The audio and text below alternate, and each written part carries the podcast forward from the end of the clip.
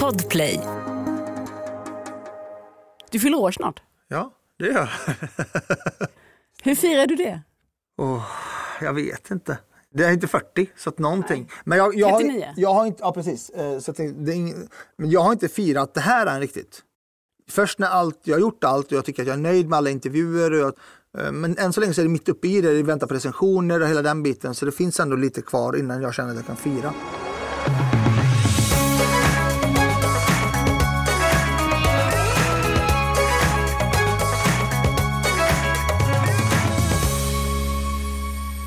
Halli hallå! 2022 års första samtal om böcker är här. Nytt år, nya böcker, nya gäster. Och ja, det är väl bara jag som är samma gamla vanliga Lisa Tallroth. Och så vår boktipsare förstås, Johanna Stenius. Hon kommer lite senare laddad med en hög nya böcker. Men först, segrar kan komma i många skepnader. Det är en mening som återkommer i Nadim Ghazales självbiografiska berättelse Min väg från flykting till hela Sveriges polis. Den har han skrivit tillsammans med journalisten Sara Nygren. Och det är den boken vi ska prata om idag, för Nadim Ghazale är dagens gäst.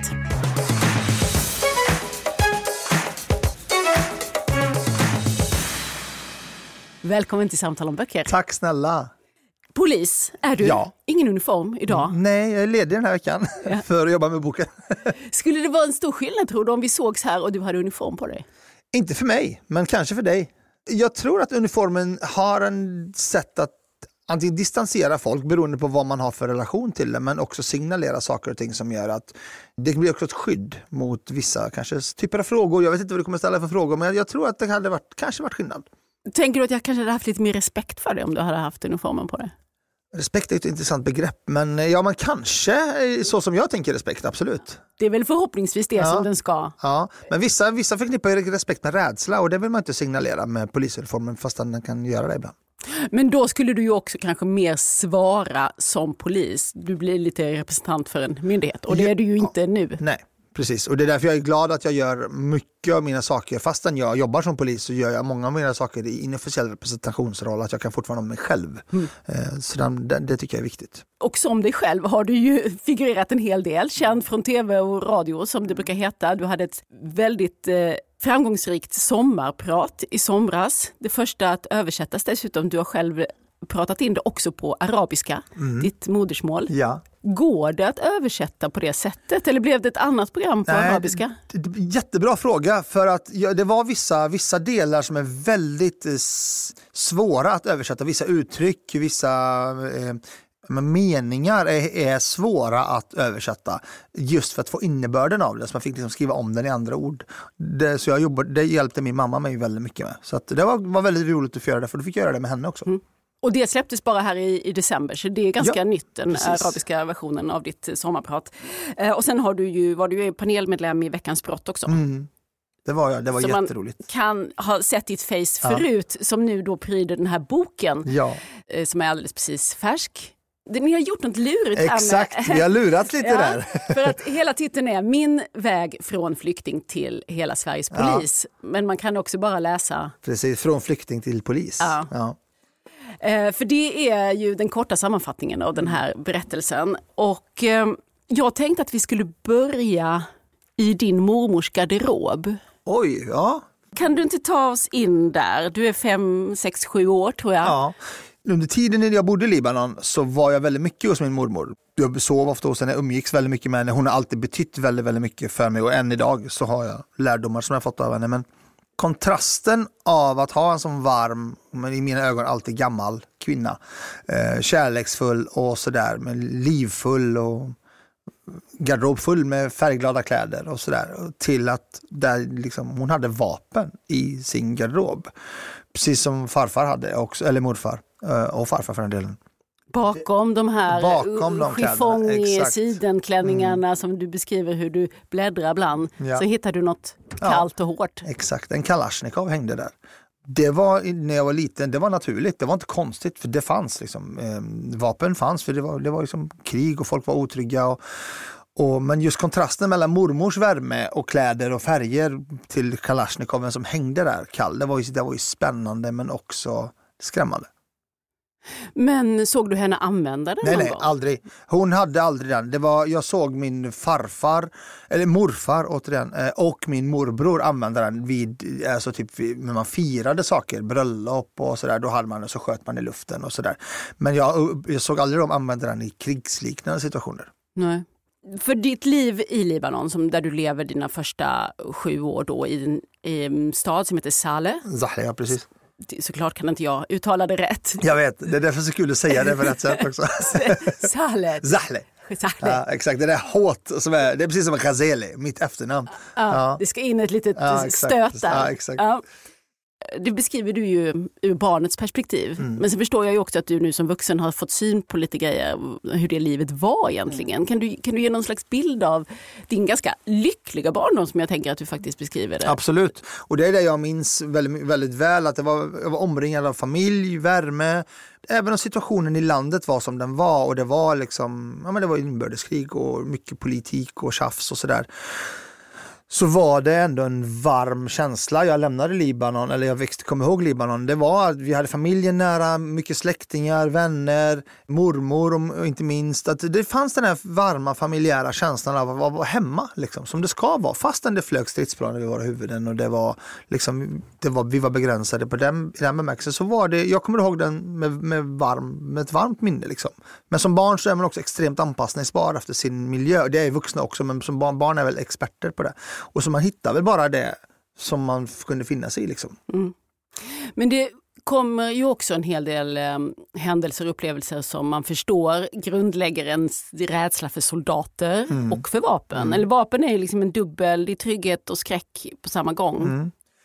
Mm. Det, det, är en scen i boken, jag kommer ihåg att jag leker, vi leker vattenkrig. Liksom. Och jag springer efter en kompis och så kommer jag runda, runda ett hörn och där står en soldat. Och jag fryser ju till is, för man är rädd, jag var rädd liksom. Och jag tappar samtidigt min vattenpistol och han skulle i något tarfligt försök att skoja med mig så skulle han väl liksom låtsas som att jag hade gjort något fel. Och jag minns hur jävla rädd jag var. Alltså jag var rädd. Få gånger i mitt liv jag var och jag hade liksom inte, han skulle inte göra något med mig men jag trodde verkligen att nu tar han mig. Liksom. Och, och hela den här, varje gång man åker bil i Libanon så blir du stoppad av otrevliga soldater. Mina soldaterna slet ut min mamma ur en bil eh, när vi skulle fly till Libanon första gången. Så det är så många negativa associationer med grönklädda män eh, med Kalashnikovs på höften liksom, som har gjort att jag har fått en, eh, jag, jag ska inte sticka under stol men det har varit ett hat eh, som har övergått till ilska och liksom mycket sånt där.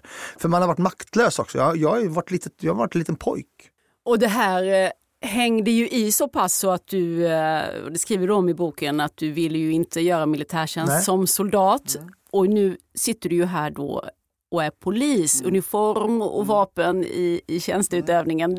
Steget kan ju tyckas lite, lite Ja. kort där. Absolut, det är många... Men, ja, vi lämnar det som en cliffhanger. Cliffhanger, kul. För vi ska prata mer om detta, hur det kommer sig att du blev polis.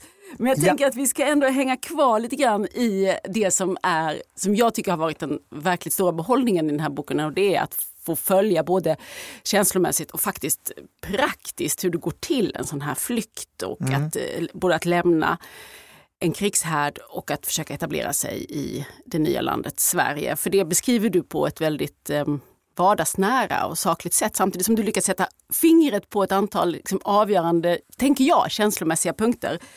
Till exempel så skriver du att eh, det hade kanske gått att överleva i Sale.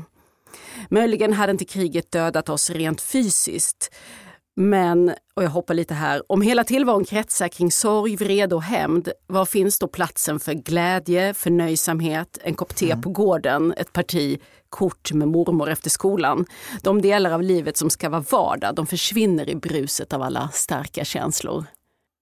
Är det här du som vuxen som förstår varför dina föräldrar väljer att fly och lämna Sale? Eller Fattade du det redan då? Nej. Varför, ni var tvungna att göra det? Ja, jo, jag fattade då varför vi var tvungna att fly och att det var ingenting som var konstigt egentligen utan folk försvann titt som tätt och jag visste att vi var på gång. Jag visste att vi gjort flyktförsök och jag kunde komma till skolan och så helt plötsligt var inte en kompis där. men de har stuckit till Kanada liksom. Ja, för det var, det var så det var. Och jag förstod varför det var så. Men när man tittar på, tillbaka på det, just om den, den meningen. Det är som vuxen man, person som försöker vara reflekterande så gott jag kan. Eh, I samtal med Sara, min medförfattare, som har dragit fram de här sakerna ur mig, så har det också kommit de här sakerna. Och, då, och I det samtalet där de här meningarna och orden har kommit fram, det är egentligen det har egentligen varit ett samspel. Eh, jag har inte kunnat sitta själv och fundera och komma fram till det själv, jag har, för jag försökte. Liksom. Men hon har verkligen dragit det ur mig ur ett samtal eller hon har hittat vissa nycklar. I, när jag skrivit en grovskiss och skickat till henne så har hon hittat de här delarna. Och Det är det som har varit så jäkla, jäkla fint med arbetet med den här boken för att hon har verkligen kunnat se det från sitt perspektiv och kunnat applicera det på min historia. Eh, och det har gjort att som vuxen ska man blicka tillbaka på och just se precis den meningen. Det, vad händer då? Och den ställer också stora viktiga frågor som man kan faktiskt ta en sekund och fundera kring. Mm. För um, flykten annars framstår ju som väldigt akut när ni måste göra den. Det är några olika händelser, din pappa försvinner en mm. period till exempel, eh, indragen av soldater. Mm. Och um, du beskriver flykten och det är ett försök som först inte fungerar men sen till slut så landar du och din lillebror och er mamma i Sverige. Och så småningom kommer din pappa efter också. Och då beskriver du det som med det som bergsbestigare kallar för en mm. falsk topp. Ja. Du skriver så här, ett vanligt men förödande fenomen som inträffar när man kämpar med den sista och svåraste delen av berget. Vad är den här falska toppen? Man, har, man tror att man har ett mål i sikte, men när man väl uppnår det målet så inser man att det är knappt halvvägs. Och det kan vara förödande för motivationen, för gnistan, för allt det som har drivit dig till den punkten. Den, den är väldigt, väldigt talande för att vissa människor de vill bara fly för, sitt eget, för sin egen säkerhet. Eh, I vårat fall så ville vi fly, det har pappa alltid, eller, och min mamma men främst pappa har alltid återupprepat mantrat. Vi flyr för att vi vill ha ett bättre liv i framtiden. Liksom, det är därför, det är syftet. Därför så när, när vi landar i Sverige och inser att vi är där, så ja, men det här, bara, bara att vara här är inte bara bättre, för det insåg vi ganska snabbt i flyktingförläggningen och våra första boenden. Att bara att, att, bara finnas här är inte per automatik bättre. Utan då, in, aha, vi måste anstränga oss lika mycket, om inte mer, för att få det här bättre livet. Och det kan vara, det är otroligt dränerande för att på vägen till den falska toppen så har du också eh, eh, gjort av all din energi. Och då är det svårt att ladda om. Och det är ganska talande för hur mina föräldrar kände när vi satte förra fötter i Sverige. This is not it liksom det finns en bergstopp till ja. framför oss ja. som vi måste bestiga. Som kan vara ännu svårare än att bara ta sig fysiskt hit. Mm. Och eh, den bestigningen beskriver du också i, i boken. Och det finns liksom en fråga hängande i luften här. För nu sitter du ju här och är, eh, du är polis och du är på alla sätt en, en välartad människa som det har gått bra för. Du har familj och du är dessutom känd från radio och tv. Och då tänker jag, är det ändå så att du känner att du måste svara på frågan, hur, hur hade det kunnat gå så här bra mm. för dig? Att det lika gärna hade kunnat gå åt skogen? Eller, eller, du skriver ju inte ut den frågan. Är det bara Nej. jag som hör den eller är det, känner du att det är den du har behövt besvara? Nej men, nej men den frågan hänger nog och den ställer jag ju egentligen till mig själv lite grann i sommarprogrammet också. Och det är ju, det är ju också någonting som jag har velat trycka på. För att idag så tycker jag man gör en så stor omöjlig apparat av integration. Integration idag är någonting ouppnåeligt. Man har nästan gett upp. Eh, och det tycker jag är så otroligt sorgligt och felaktigt. För att integrationen jag är en produkt av en integration som har fungerat inte optimalt. Eh, jag är inte ensam. Vi är jätte, vi är hundratusentals människor i Sverige idag som har gjort en liknande resa med liknande nycklar. Med lika mycket effort från oss själva, lika mycket människor som har hjälpt oss. Och de här människorna som har hjälpt oss, det är svenskar. Hundratusentals svenskar som har offrat tid och kraft och energi för att hjälpa andra människor. Det är att ta ifrån dem den insatsen att allting bara blir så domedagstänkande kring integration och invandrare idag när, all, när det är så otroligt förknippat med någonting negativt. Och Det är därför jag menar att den här boken är en av många berättelser som är likadana. Det finns mycket igenkänning. Bara idag när jag spelar in, så producenten, jag känner igen mig så mycket i ditt sommarprat. Eh, hon som släpper, bokar taxi åt mig. Nadim, jag måste bara säga, jag läste din bok i, i fredags, jag var den första som beställde den. Det är som om mina föräldrar har skrivit den. Just den här, det finns en törst efter den här vanliga berättelsen om den vanliga invandraren som ändå innehåller en viss dramaturgi och vändpunkter. Men att om jag nu som har den här plattformen kan använda den för att visa att det går, att använda mig själv och även lyfta andra som exempel att det går, det är också att ingjuta hopp i Sverige, i svenskar, i invandrare. Det är möjligt, det pågår och det vill jag inspirera till, att inte göra det så svårt. I ditt fall heter de eh, Eivor, ja. Eva-Lena, ja. Åsa ja. och hennes familj, Håkan, rektor på skolan med, och så förstås Tobbe. Mm som bor på samma gata som du. Det är dina krattare kallar du dem. Ja. De här människorna som då som du säger la sin, mm. sin tid och energi. Det låter ju som att man bara har betalat. Jag tror kanske att de har fått någonting tillbaka av dig ja, ja, absolut. Jo, men det, det, har de, absolut. Och där skriver du ju verkligen någonting som har stannat kvar hos mig när du kommer in i Tobbes familj. Mm. Kommer du ihåg hur du beskriver det? Det var liksom hemma direkt, det var välkommen. Välkommen-känslan. Eh, Tobbe är en av många av de här vännerna, jag kunde inte nämna allihopa, men det är så många sådana familjer som har funnits runt omkring och så många vänner som har gjort att jag känt mig hela tiden välkommen, vilket är extremt avgörande i den, eller den tidpunkten jag var i livet. Liksom. Men jag kommer inte ihåg exakt formuleringen. Du förklarade så här att att jag skulle anpassa mig var inte en förutsättning för mm. att få vara med, utan något jag fick hjälp att göra när de redan hade släppt in mig. Mm. Och Det sjuka är att det där var ingenting som sattes ord på, det var inget som tänktes på. De tänkte inte på vad de gjorde. De bara var goda, hövliga, fantastiska människor som inte gjorde skillnad på mig och han. Och i det förutsättningslösa, icke-identifierade, så lärde jag mig att eh, man säger inte att eh, det är för lite socker i ett plommon, utan man säger att det är sött. Där har du integration. Det är språk. Man lärde sig språket, man lärde sig seder, man lärde sig kultur. Och likadant hemma hos mig. Tog, mamma sa till mig när hon hade lagat mat, arabisk mat, som jag kanske inte åt så mycket av, Ta med dig Tobbe hem, vi har massa mat hem. För han älskar den maten. Det samspelet det är avgörande för Sveriges framtid. Men så tillbaka till den där frågan, kunde det lika gärna gått åt skogen? Är det verkligen bara slumpen som... Nej, alltså, det är en jättebra fråga och det är svårt att veta. Jag är ganska övertygad om, eftersom jag jobbar som polis, jag jobbar som med brottsförebyggande fokus.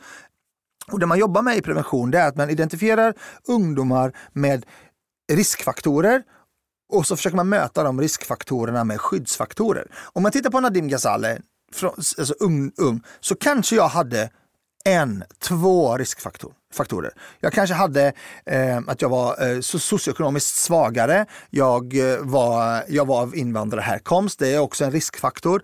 Och jag hade eh, normbrytande beteende i att jag blev arg. Alltså ilskan fanns. Okej, okay, de tre sakerna. Men på andra sidan vågskålen de här skyddsfaktorerna, de var så många runt omkring mig. Jag hade kapabla föräldrar, jag hade en bra skolgång, jag var inne i föreningslivet. Jag hade, alltså jag hade skyddsfaktorer. Så det enkla svaret i matematisk formel, förutsättningar för att det skulle gå bra för mig vägde över och det kan ha gjort att det har gått bra för mig. Eh, sen har jag ju haft en drivkraft av hela tiden göra rätt för mina föräldrars skull. Att pappas jakt på att vi ska få ett bättre liv har betytt mycket för mig. Ändå har jag varit ute och svävat. Liksom. Jag har haft våldet i mig, ilskan i mig och jag har mått bra när jag har gjort dåliga saker. Idag så har vi så många barn med så jäkla många riskfaktorer och så extremt få skyddsfaktorer. Och därför så ser vi en ökad utveckling av kriminalitet. Det är matematik i grund och botten. Eh, så det enkla svaret på frågan, ja det hade kunnat gå men sannolikheten att det skulle gå dåligt för mig var lägre. Så att matematiken vann. Ett poddtips från Podplay. I podden Något Kaiko garanterar östgötarna Brutti och jag, Davva, dig en stor dos skratt. Där följer jag pladask för köttätandet igen. Man är lite som en jävla vampyr. Man har fått lite blodsmak och då måste man ha mer. Udda spaningar, fängslande anekdoter och en och annan arg rant. Jag måste ha mitt kaffe på morgonen för annars är jag ingen trevlig människa. Då är du ingen trevlig människa, punkt. Något Kaiko, hör du på Podplay. Därför är gardinerna. Det här är ju också en, dina föräldrars berättelse. Jag tänker på det, du, som, du kallar dem dina skyddsfaktorer och det framstår de ju verkligen som i, i boken. Vi är föräldrar idag, både du och jag, att bara tänka sig att man har det ansvaret att, att få barn både säkert i hamn och sen försöka skapa ett liv för dem. Och det är ju svårt för dina föräldrar många gånger, det beskriver du. Och hur har det varit? Jag tänker att nu är det du som har erövrat språket här, kunnat på svenska berätta om deras historia. Hur har de tagit emot den? Du skildrar ju i boken en scen där du berättar att du håller på att skriva den här boken. Ja, eh, det är en av de starkaste de moderna minnena jag har med mina föräldrar. Den middagen som beskrivs i boken där vi öppnar det här locket som har varit på i 30 år. När vi pratar om allt det här. När jag berättar, jag har, jag har tänkt, så här har jag tänkt att det var. Så här är mina minnen. Det här är min känsla.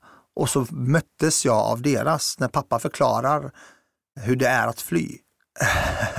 när han beskriver det som att man hoppar ut ifrån ett brinnande hus. Du vet inte vad som väntar på andra sidan. Det enda du vet är att du måste hoppa. Du vet, jag var stum. Min pappa är ingen man av stora ord. Han är en man av handling. Han är handlingskraftig.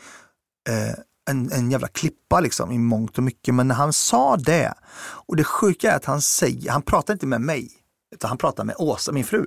För det är så mycket lättare för honom att runda mig. Och på frågan om de var överens om att fly, liksom, och det är det som barn, man tror att ens föräldrar, alltså visst de bråkade och sådär och, och när mamma säger nej men jag vill inte. Uh, bara det, liksom, fan, var jag en del av att beröva henne sin familj, liksom, vilket hon gjorde. Och he, hela det här Ja, sina sina Ja, och jag vet, jag minns så väl hur, hur, hur dåligt och hur länge det pågick i Sverige och alltså, hur dåligt hon mådde. Liksom. Och jag brukar ibland säga lite slarvigt, mamma är ju väldigt religiös. Det är hela min familj egentligen. Eller min släkt på hennes sida främst. Men hade hon inte haft religionen att lita sig på, jag vet inte hur hade- hon hade mått idag. För att min morbror dog och det här var så här, det var en så här, då förstod jag vad religion, vad religion betyder för folk. Min morbror dog när vi bodde i Sverige, han dog i cancer. Han var den som bodde ihop med min mormor. Han dog innan henne, han tog hand om henne. Och när jag ringer henne för att beklaga sorgen så är hon knappt ledsen. Utan hon säger Gud behövde honom mer. Alltså den trösten att man, ditt barn har dött. Och så hittar du en kraft i att amen, det finns en Gud, han behövde honom bredvid sig. Det övertygar mig om att utan religionen så hade mamma mått sämre. Så att de kämpade på, på varsitt håll, men pappa hittade ganska snabbt ett fokus på att han skulle jobba. Medan mamma kom liksom aldrig riktigt dit, hon kämpade med sig själv väldigt, väldigt mycket. Så den middagen blev väldigt blottad. Då kände jag liksom att ja, frågan är om inte priset de har betalat är ännu högre än vad jag någonsin har föreställt mig. Det knyter an till en annan sak som jag har hört dig återkommande säga att eh, du känner att det finns någon slags krav på dig att du ska vara tacksam för att dina föräldrar fattade det här beslutet och för att du har fått växa upp i Sverige och för att, för att du sitter här idag och att dina föräldrar också ska vara tacksamma. Vem är det som kräver det?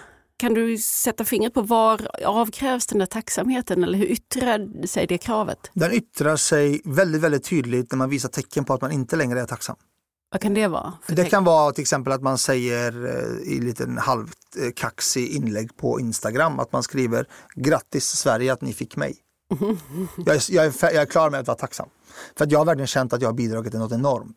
Det kan vara en blinkning men då kommer det. Då kommer det direkt. Man blir påmind om att man är gäst. Om man är en debattör eller lite halvkontroversiell person och bla bla bla, då blir man hela tiden påmind om att man ska åka hem. Man, alltså att man alltid är en gäst.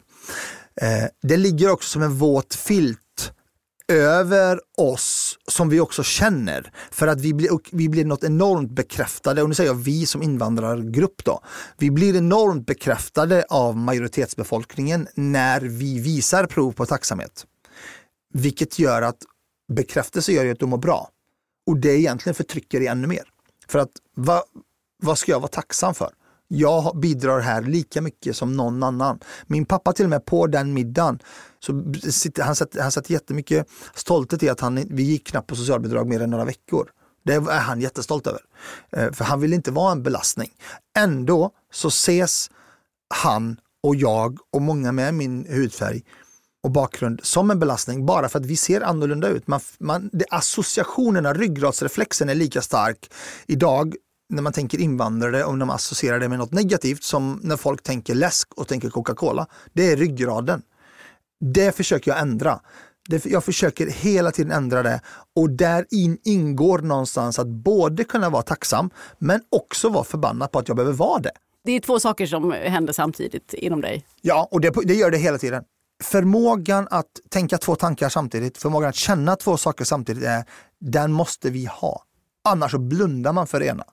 Eh, jag måste kunna, och jag är jättetacksam, kommer för evigt vara tacksam.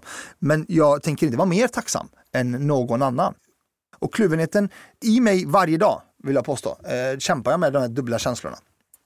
Men du, ska vi ta det här med att du är polis? Fast du inte skulle bära uniform och inte bära ja. vapen. Nu gör du det som polis. Nu gör jag det. Jag, vill, jag tycker den gröna uniformen, militärdelen, det signalerar krig för mig. Krig kan jag aldrig associera till någonting positivt överhuvudtaget. Även om det är fredsbevarande syften så är det fortfarande krig. Polisen däremot signalerar något annat. Den blåa färgen och uppdraget att jobba för demokratin och tryggheten. Och demokratin och tryggheten är de, de två sakerna jag älskar mest med Sverige. Så att steget att bli polis var inte onaturligt fastän jag har svårt för uniformer. Däremot så det finns ju människor som associerar till polisen så som jag associerar till de gröna soldaterna. Men den förståelsen är ju en enorm tillgång för mig. Mm. Hur jag är i uniformen. Jag vet till exempel att jag måste le mer när jag bär uniformen. För den uniformen, inklusive mitt bruna ansikte och svarta skägg, signalerar något hårt. Därför måste jag hela tiden le för att avväpna den. Och medvetenheten om vad en, en uniform kan signalera är en, alltså en av mina, förutom mitt språk, en av mina bästa tillgångar inom, i mitt yrke. Hur kom du fram till det, att du måste le? Ja, men det, det, det, det, insåg jag ganska snabbt som aspirant. Alltså som aspirant när man eh, jobbar med poliser och man ser deras approach och ens egen approach. Jag var absolut inte fullfjädrad under, under mina första år men jag insåg vilken annan, en annorlunda effekt jag fick i mötet med människor. Det var mycket mer inbjudande. Det här är ju in, gäller ju lika mycket i övriga samhället som i uniformen, men lite extra i uniformen. Att det inbjöd till en helt annan typ av ja, samtal, kommunikation, ingripande, whatever it may be, in, när man har ett leende. Och det är något som jag vill påstå att våra kvinnliga kollegor använder alltså som en enorm tillgång. Det är en slags, det är en slags kommunikation som man får lära sig bemästra. Men får du kvitton på att det fungerar eller inte fungerar så, så sätter det sig mycket lättare. Hänger det ihop på något vis, de här olika delarna nu i ditt liv? Att du berättar om din bakgrund i din bok här. Du är ju också ute titt som tätt och debatterar, du skriver kröniker och man ringer gärna dig när man ska få en kommentar till, till mm. någonting som har hänt ja. i utanförskapsområdena som de kallas. Och då är du ganska snabb att debattera sociala problem mm. och du har ett engagemang i, i de här frågorna. Hänger det ihop den delen av Nadim med din eh, bok här? Ja, men den gör det för att det är mitt, hela mitt samhällsengagemang sitter ihop med i mig som person, i min historia, i mitt arbete, i mitt eh, kamp för social rättvisa, i min kamp mot rasismen, i kamp för integrationen, i, i viljan av att vara en brobyggare, skapa förståelse mellan olika delar. Jag har kommit från A och jag är nu i B. Så det, den resan ger också ett, en, en kulturkompetens som är svår att lära sig om man inte har gjort den själv.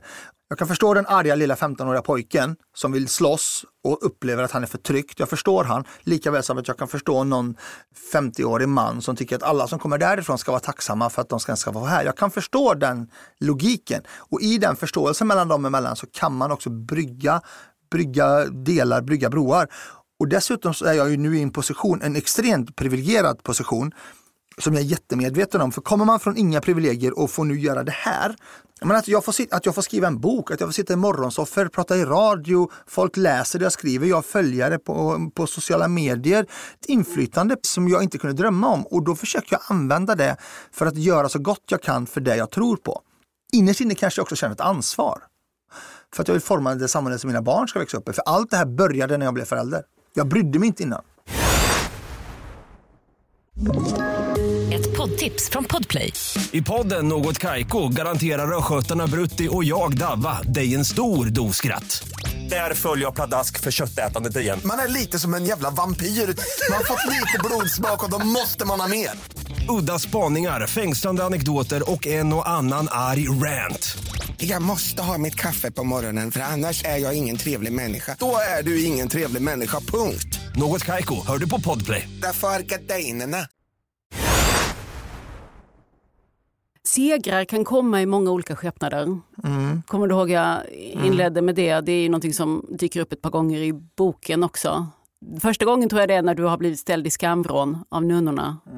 Där du ska stå och tänka över dina synder. Vad är det för seger du erövrar där? Egentligen är, så är det så sorgligt nog att man inser att tanken är fri eh, och de kan inte ta ifrån mig den. De kan slå mig, de kan ställa mig där, de kan vara arga på mig men jag är fortfarande, jag tänker fortfarande. Och, Det tycker jag inte är sorgligt. nej, och jag, tycker att jag tycker egentligen att det är sorgligt för att, att ett barn ska behöva känna så. Det är jävligt orättvist att man ska gå dit. Liksom. Jag förstår vad du menar också. Men men det, det, var, det var en viktig grej för mig att, att lära och, och, och ha med. För att det återkommer liksom när man lider av någon, något bakslag eller någon, någonting sånt där. Så kan man alltid hitta någonting i det som ger ändå lite kraft. Mm. Och nu eh, menar, är du en, en liten polis, om en med en stark röst, inför väldigt stora, jag vet ju att din vardag är full av stora svårlösta problem. Var hittar du dina segrar? Alltså jag hittar dem. Det här är någonting som jag ska säga också, jag måste ha segrar. För att jag ska orka och ha kraft så måste jag ha belöningar på att det jag gör spelar roll. Och Det kan vara små, små, små, små saker. Det kan vara något som bagatellartat som att om jag har haft en riktigt dålig vecka på jobbet, jag känner att ingenting har funkat, det har bara varit liksom elände. Ja, jag kan bara lägga upp en grej på sociala medier där jag berättar om det. Och så får man lite energi från människorna som vill tycka att man gör ett bra jobb. Det är en seger för mig om jag gör en insats eh, någonstans, om vi gör en insats, så är jag väldigt bra på att utvärdera den. Funkar den, funkar den inte? Och även om den inte fungerar så är det en seger för att jag lärde mig att den inte fungerade. Så jag, jag letar aktivt efter de här segrarna för att man må, som människa tror jag, och det här är nog inte bara unikt för mig, men jag är väldigt medveten om det, man måste ha bekräftelse på att det jag gör spelar roll. Så I alla fall om man jobbar med svåra och stora frågor för att man ska orka. För det är dränerande annars. Man måste hitta energikällor någonstans. Och där i seg- ligger segrarna. Mm ditt sommarprogram översatte du till arabiska. Det känns ju nära till hands att den här boken också skulle Oj. översättas. Ja. Är jag den första som föreslår ja, det? det är det faktiskt. Det är ingen som har hört, det har jag inte hört innan. Det hade varit ascoolt. Skulle du kunna översätta den själv? Eh, Från svenska till arabiska? Mm, nej, nu. nej, det hade jag inte. Jag har inte den. Jag, jag, har, jag har en fullgod libanesisk arabiska i tal. Men när det kommer till skrivspråk och då, då blir det svårare. Jag hade nog kunnat med manuset och översätta den rakt av, men då hade det inte den nått så brett. Då har en liten del av libanesiska araberna förstått den. Liksom. Vi, den, låter vi någon plocka upp den bollen om den här boken kanske skulle komma Varsågoda. på arabiska. Nu är den alldeles ny i sin Ja. första upplaga. Min väg från flykting till hela Sveriges polis. Tusen tack Nadim Ghazale för att du kom hit. Tack snälla!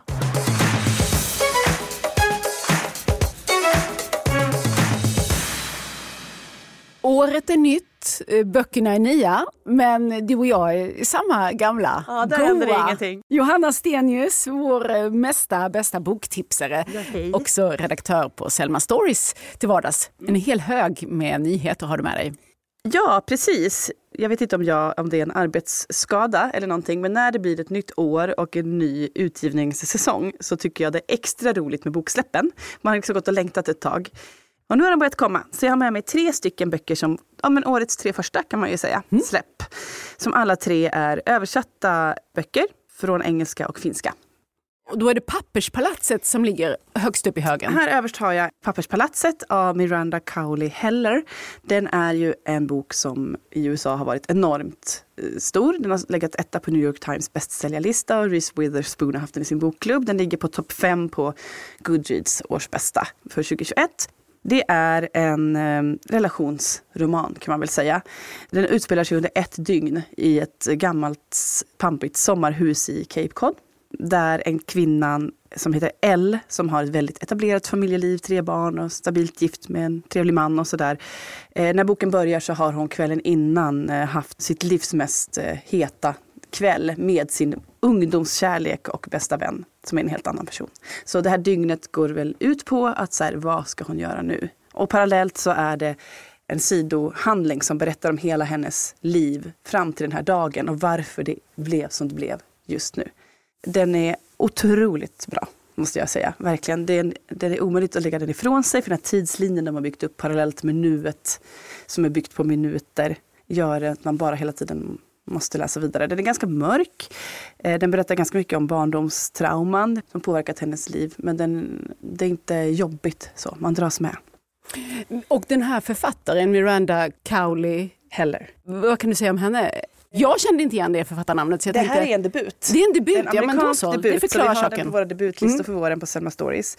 Hon har ju bland annat eh, hållit på med tv-serier som Six Feet Under och eh, Big Love. Och jag tycker man kan känna det i den här. Det är lite samma typ av quirkiness Okej, här. det finns lite, så här, lite Ja, det- skruvat drag. För när du säger de tv-serierna så ja, tänker jag inte, att... inte liksom surrealistiskt Nej. men ändå i relationerna hur de målas upp. Det är ju också väldigt filmiskt. Man kan Mm. verkligen se det framför sig. Som, det är uppmålat som scener. Ja, liksom, jag börjar se också Reese Witherspoon i huvudrollen. Eftersom du sa Ja, att hon hade det läst är den. Det lät faktiskt en- väldigt mycket skulle kunna vara Ja. hon nu när jag tänker på det. Det är ju en kvinna i, i 50-årsåldern.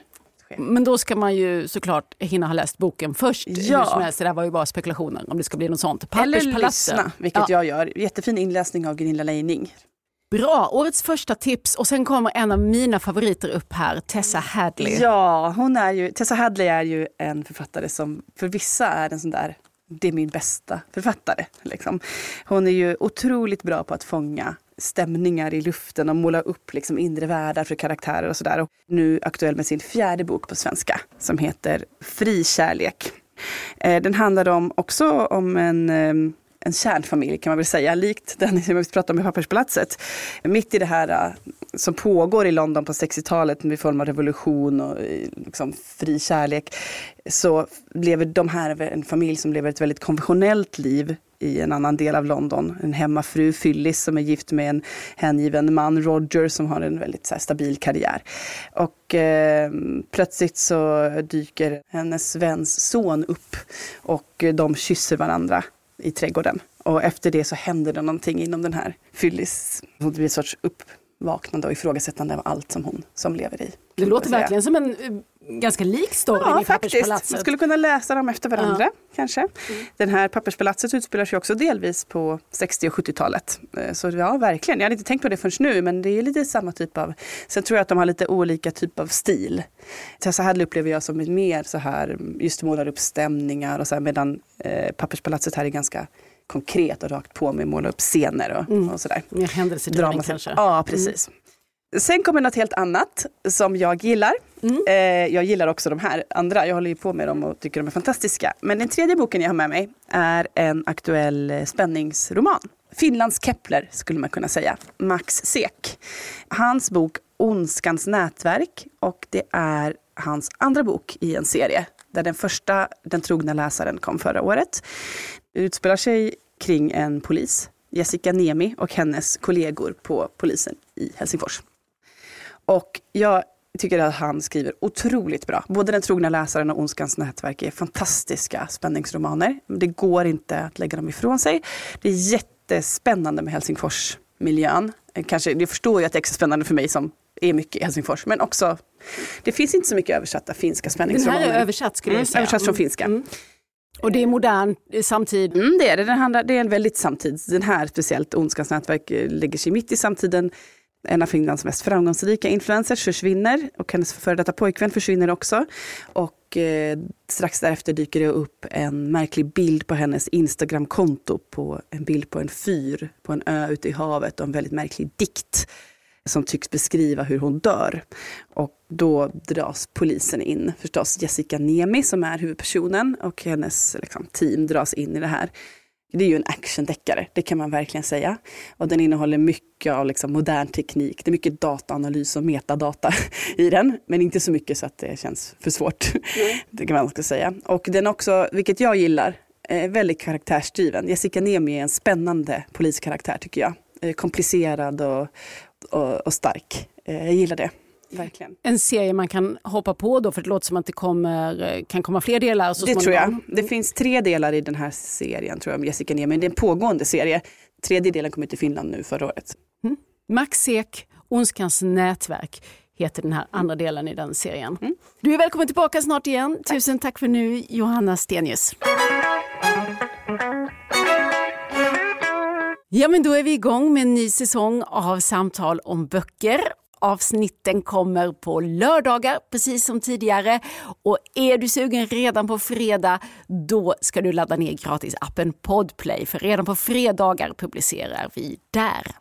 Nästa vecka är Marika Karlsson min gäst. Hon har också skrivit om sin uppväxt och livsresa. I boken med den dramatiska titeln Såna som du ska inte vara här. Marika Karlsson nästa gång vi hörs här i Samtal om böcker alltså. Tills dess finns vi i sociala medier. Där heter vi Selma Stories. Och jag heter Lisa Tallert. Hej då! Du har lyssnat på Samtal om böcker. En podd från Selma Stories.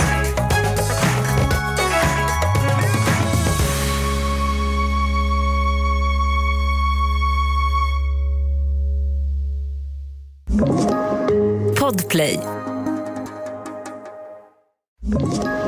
Ett poddtips från Podplay. I podden Något Kaiko garanterar östgötarna Brutti och jag, Davva, dig en stor dos skratt. Där följer jag pladask för köttätandet igen. Man är lite som en jävla vampyr. Man har fått lite blodsmak och då måste man ha mer. Udda spaningar, fängslande anekdoter och en och annan arg rant. Jag måste ha mitt kaffe på morgonen för annars är jag ingen trevlig människa. Då är du ingen trevlig människa, punkt. Något Kaiko, hör du på Podplay. Därför är gardinerna.